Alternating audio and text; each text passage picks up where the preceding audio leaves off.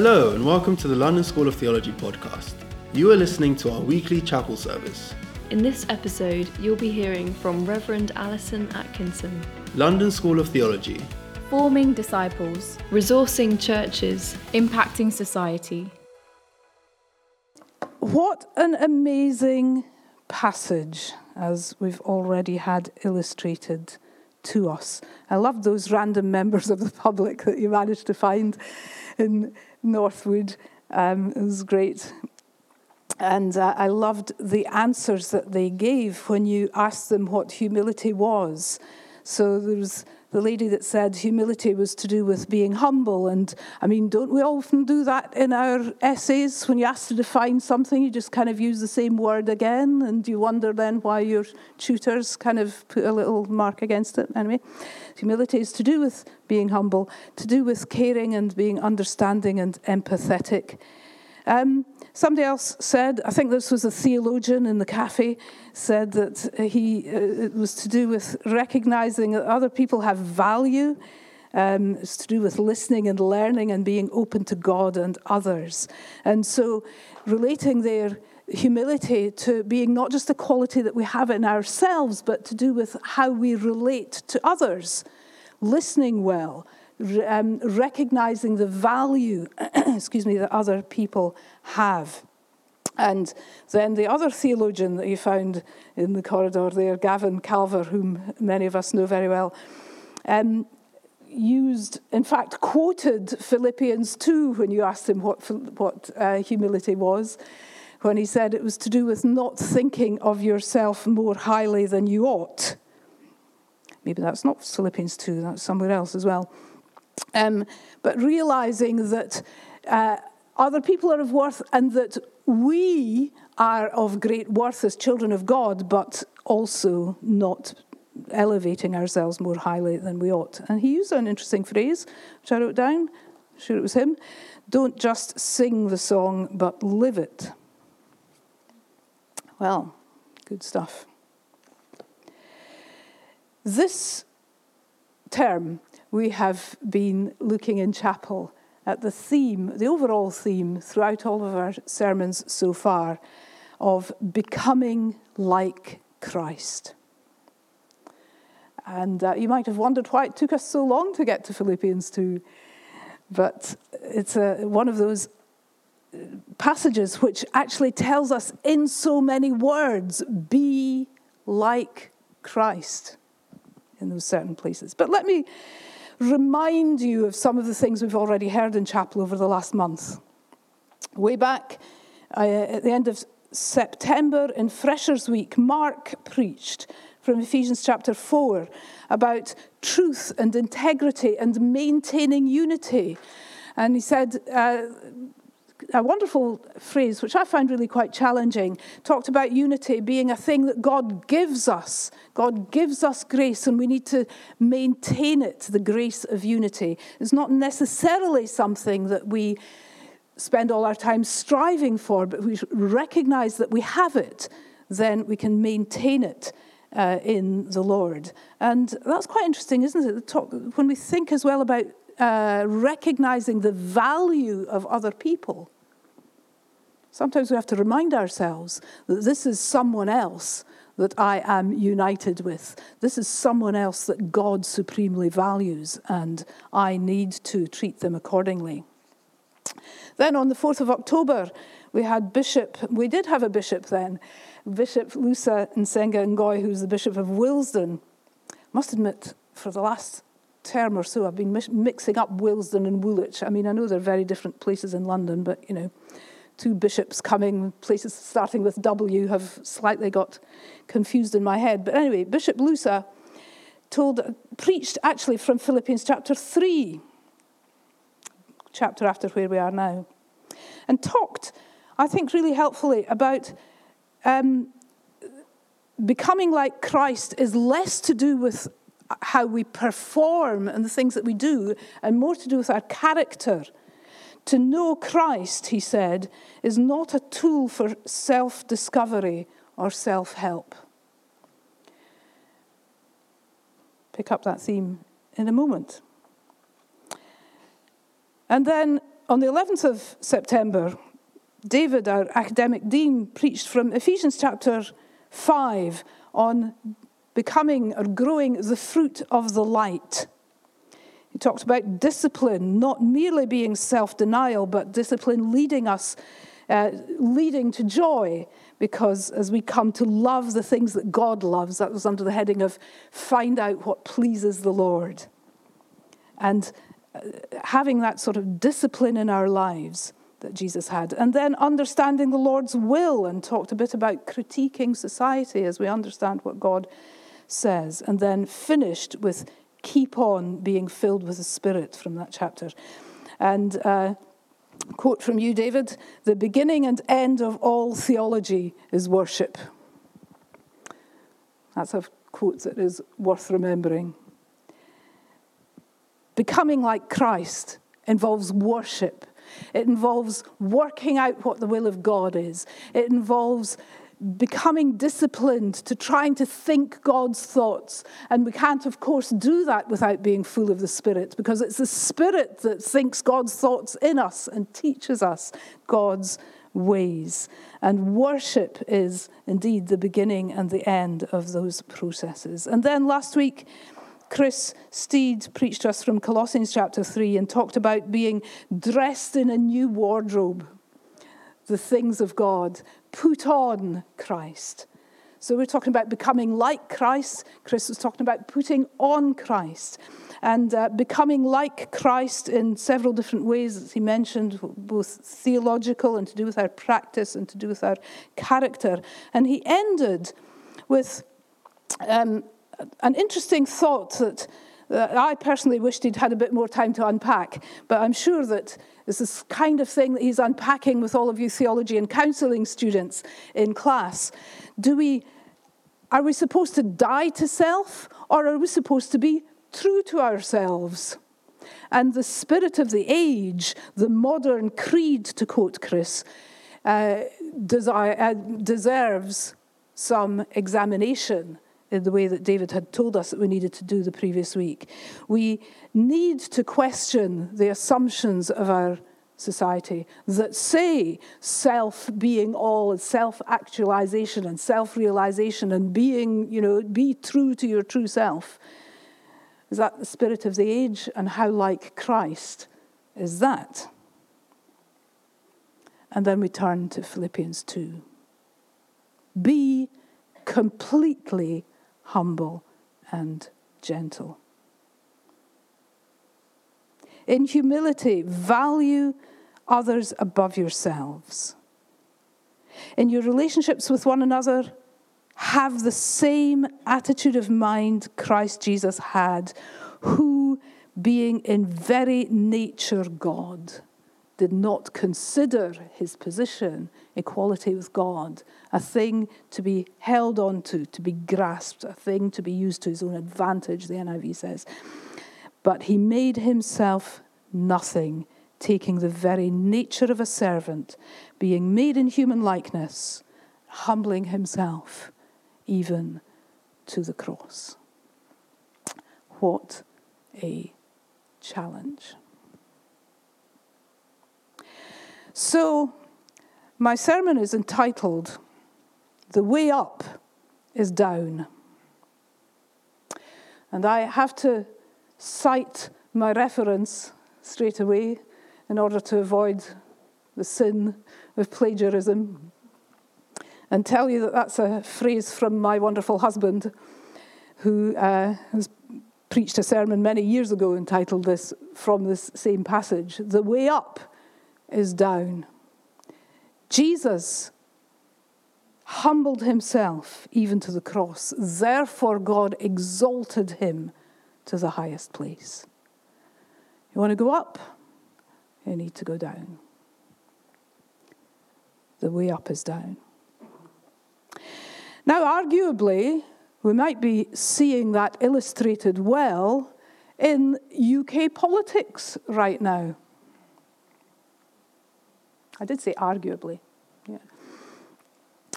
Um, actually, David, when you preached, you quoted our esteemed then Prime Minister, or maybe not esteemed, but anyway, then Prime Minister Liz Truss, who was going for growth, growth, growth.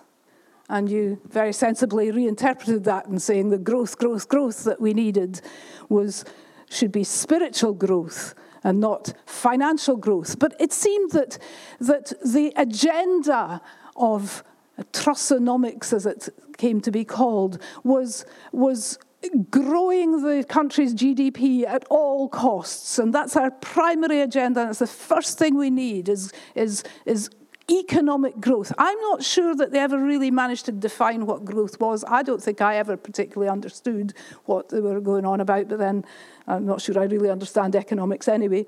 In fact, I definitely don't understand economics. But growth, growth, growth was the, um, the theme, the aim, and how quickly that went wrong. Our new Prime Minister, as I think he now is, as of uh, I don't know, I think it was going to be about an hour or so ago, he was going to turn up at the palace and be invited to form a government, and he's probably already made a speech from Downing Street by now. Our new Prime Minister, Rishi Sunak, yesterday in a speech said that his new government would be one that was, would be characterized by humility and integrity. Well, we'll see. it's a good aim, though, isn't it? And I've already seen political commentators saying that he was deliberately taking a swipe at his two immediate predecessors. That Liz Truss, apparently having suffered in the area of humility, and the least said about her predecessor, the better.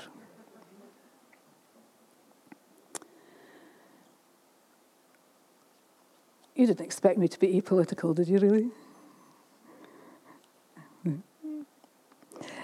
Humility and integrity. And it says to me, I, I, thought all through the, I was going to say the Truss era. I mean, it wasn't long enough to be an era, was it? But all through the Truss era, the, what growth, growth, growth, how on earth can that be a good agenda for a country? How can it be right? It is absolutely not sustainable or supportable by anybody with Christian principles because our own values tell us that anything that we do, any position that we're in, should not be, and certainly not have as its first um, goal economic prosperity. Absolutely shouldn't. If we're going to be like Christ,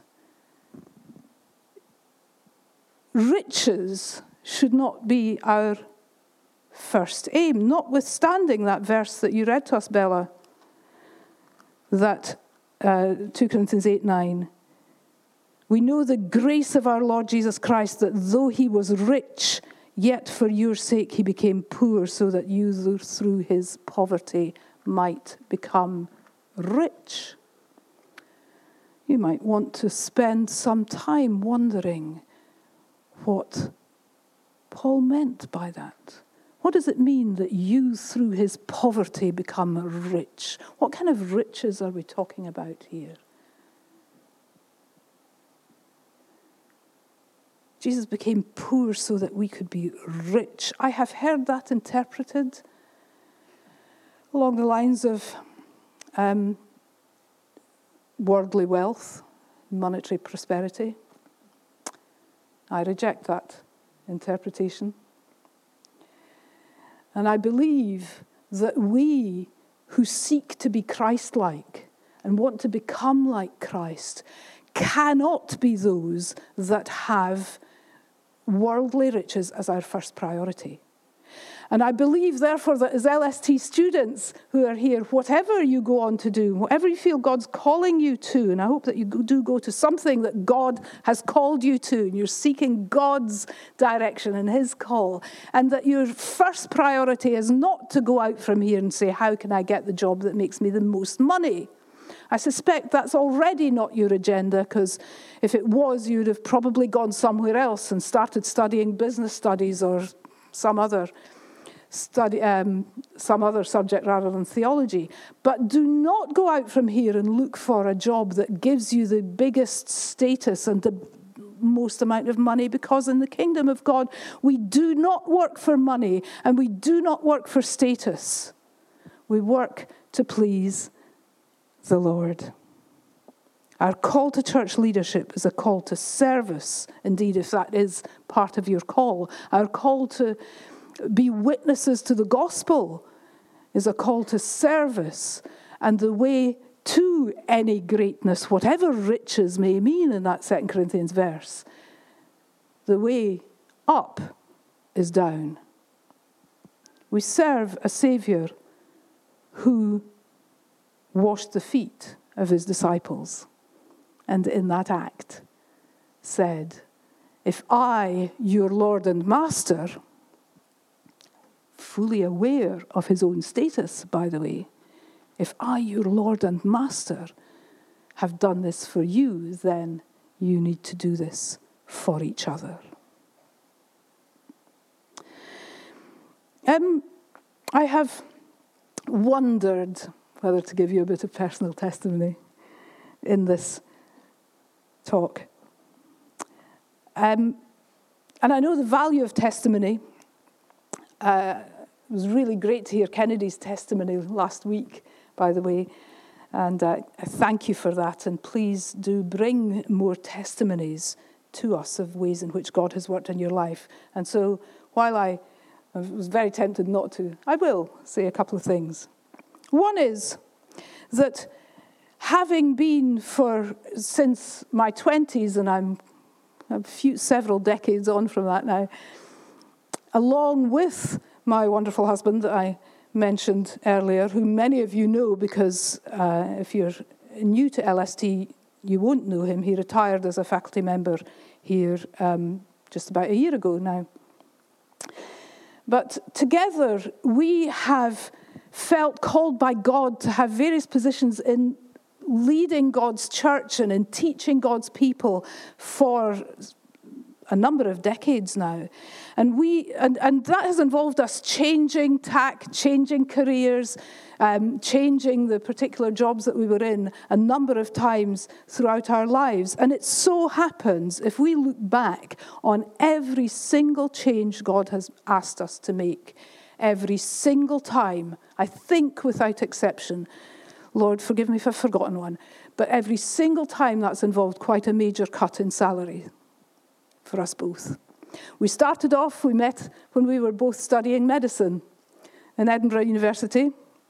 That's where we met as medical students. So many people meet their spouses at university, and some of you are doing that or have done that here. And uh, we met when we were both studying medicine, and we were both set for careers in medicine. And quite quickly, in fact, actually, before we got married, God started to call us to church leadership. And uh, we began as junior doctors, and after a year of William working as a junior doctor, God called him to go to Bible college. That involved him giving up a career in medicine, my continuing on in medicine, but as well as funding our general life and everything else, I was paying for his Bible college studies. And some of you have done a similar thing. You've given up good careers. And maybe your wife or husband is funding you through this time where you're following God's call on your life. Be blessed in that. It's worth it. It's worth it. And um, following that, William went into Pentecostal ministry. We were in a large church in London, and I was uh, working in various capacities in medicine as well, and eventually felt called to come out of that and to study theology myself, and then to uh, go into ministry. And there was a few changes along the way, and, and actually there was a better paid job for William at one point in there. And then God said, give that up and come back into local church ministry. And then God said, Give that up and come over to LST, which at the time was quite a significant step of faith as we did. And I just want to testify that every single time where God called us to take some major step of faith or change in direction, the faithfulness of God was absolutely apparent. And but the call was, and we were absolutely aware of it at the time, the call was to a degree of sacrifice and of knowledge that we wouldn't have the things that we had previously had. And I can also say with absolute truth that we never ever suffered because of that. In fact, sometimes when we were looking, I, I tell you I'm rubbish at economics. I'm also terrible at budgeting, but fortunately, William isn't and is, has got his hand on family finances and his finger on exactly how much everything costs to the penny. But we used to say, well, if we need to, we'll sell this or that, or we can do without this. Don't think we ever, ever had to do that. I don't know where the money came from. I don't know why we didn't have to sell the things, but we never did until a bit later when we sold them for other reasons. God is faithful when you work not for what you can get out of it in worldly terms, but you work to follow the call of the Lord. One other little example. I talked about Jesus washing the disciples' feet. And again, I wondered whether to tell you this because it's, it's kind of one of my successes, I think. It's one of the times in my life, maybe it's, it's the best time I remember, that where I, th- I think I succeeded in a degree of humility. But I will confess to you that I only succeeded in the degree of humility because of the absolute unhumble. What's the opposite of humble? Arrogant. I don't know. Whatever the opposite of humble is. The absolute sinful thought that occurred to me in the middle of this episode that fortunately I never expressed out loud. But do you ever get this time where you know you think something and then the Holy Spirit goes, uh, and you, oh Lord, how could, I ever have thought that? I'm so sorry. That happened to me in the middle of this episode. So this was in the church that I used to lead before I came here to LST a number of years ago. And um, the church at the time ran a very successful parent and toddler group. Um, once a week. We had a really good team of ladies that were running this toddler group. But we realized we also had a, a, a cohort of people. There, there was a, a nearby um, sort of shelter for homeless teenagers, really. And we, we lived next door to, we lived next, the church building was next door to a, um, place where homeless families were um, put up for short times. And so we started to have relationships with some homeless people and, and this homeless teenager shelter as well, somewhere else in the town, we started to have relationships with. And we kept saying to the, uh, the, the increasing numbers of pregnant young teenagers that were in this shelter. Look, we've got a parent and toddler group. Come along to it. Even before you've had your baby, get to know people. We can help you with this and that. And, and they would come once or sometimes twice, and then they'd say to us, We don't fit in there. So nobody talks to us. People don't like us. We feel rejected. Sorry, it's just not us. And we just thought, well, we need to do something else. So we started with this lovely group of women that we had running the toddler group, we thought we'll do something else. And we picked another day of the week and we started this group that we called a parent support group. And we thought we want to give them some input.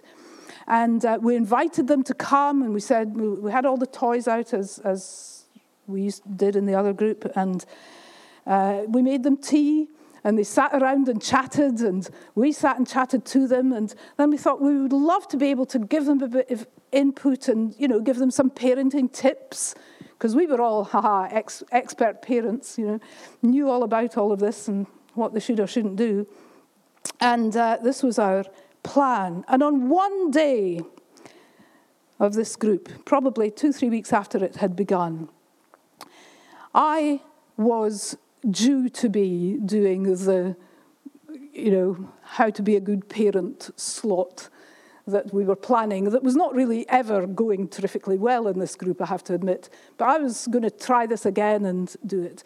And at the time, I found myself sitting on the floor playing with some babies, as you do, while their mothers and some of their fathers were sitting on the chairs around about,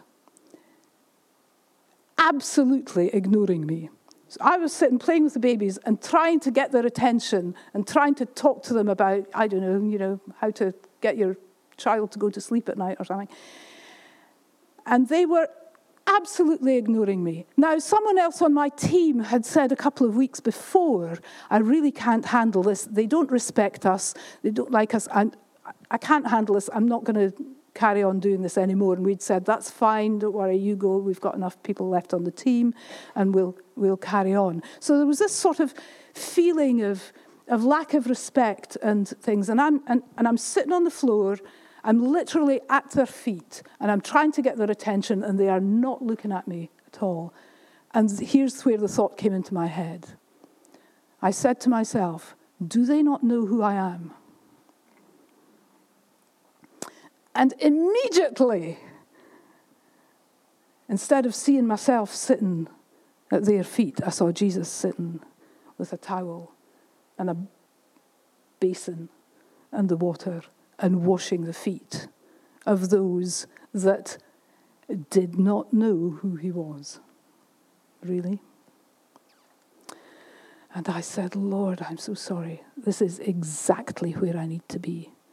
And I gave up being the wonderful person that was going to tell them all how to parent their children. And we started loving them. And we started making relationships and enjoying them. And that group, I, have to tell you, became, I think, one of the best things that we did in that church.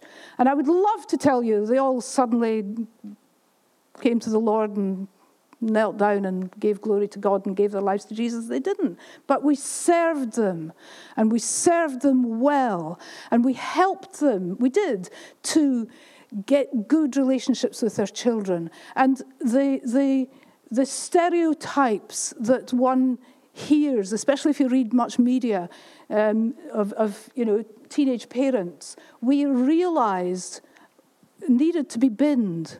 And we loved these people, and they loved their children, and we loved their children, and we shared the love of God with each other. The way down, oh, sorry, the way up is down. And the way I gained respect from those teenagers was by sitting at their feet playing with their babies and helping them to get some self worth and some uh, time to chat together with a cup of tea. It's worth it. In our relationships with each other, because that may not be a relevant um, example for you, but in our relationships with each other, Paul tells us here, be united. We've heard that before in our series. Do nothing out of selfish ambition or vain conceit. Make sure you've got your ambitions in the right place. You want to serve Jesus and not to gain either status or money or any of those other things for yourself. In humility, value others above yourselves. How's that going to work out in our LST community here? If we all managed that better than we do right now, how different would our relationships look? How different would our attitudes to some of those that rub us up the wrong way be? How transformed might our community be? Lord, help us. Forgive me if these thoughts were too disjointed and haven't hung together. in the way that they ought. But thank you for the challenge to put the interests of others higher up our priorities, for the challenge to indeed critique some of the messages the world gives us, for the challenge to pursue humility and integrity. And on that note, Lord, I would pray for our new Prime Minister. I thank you for that aim, for that aspiration to lead a government of humility and integrity. And I ask you, Lord God, that you would help him to do that. That's a very significant challenge ahead for him.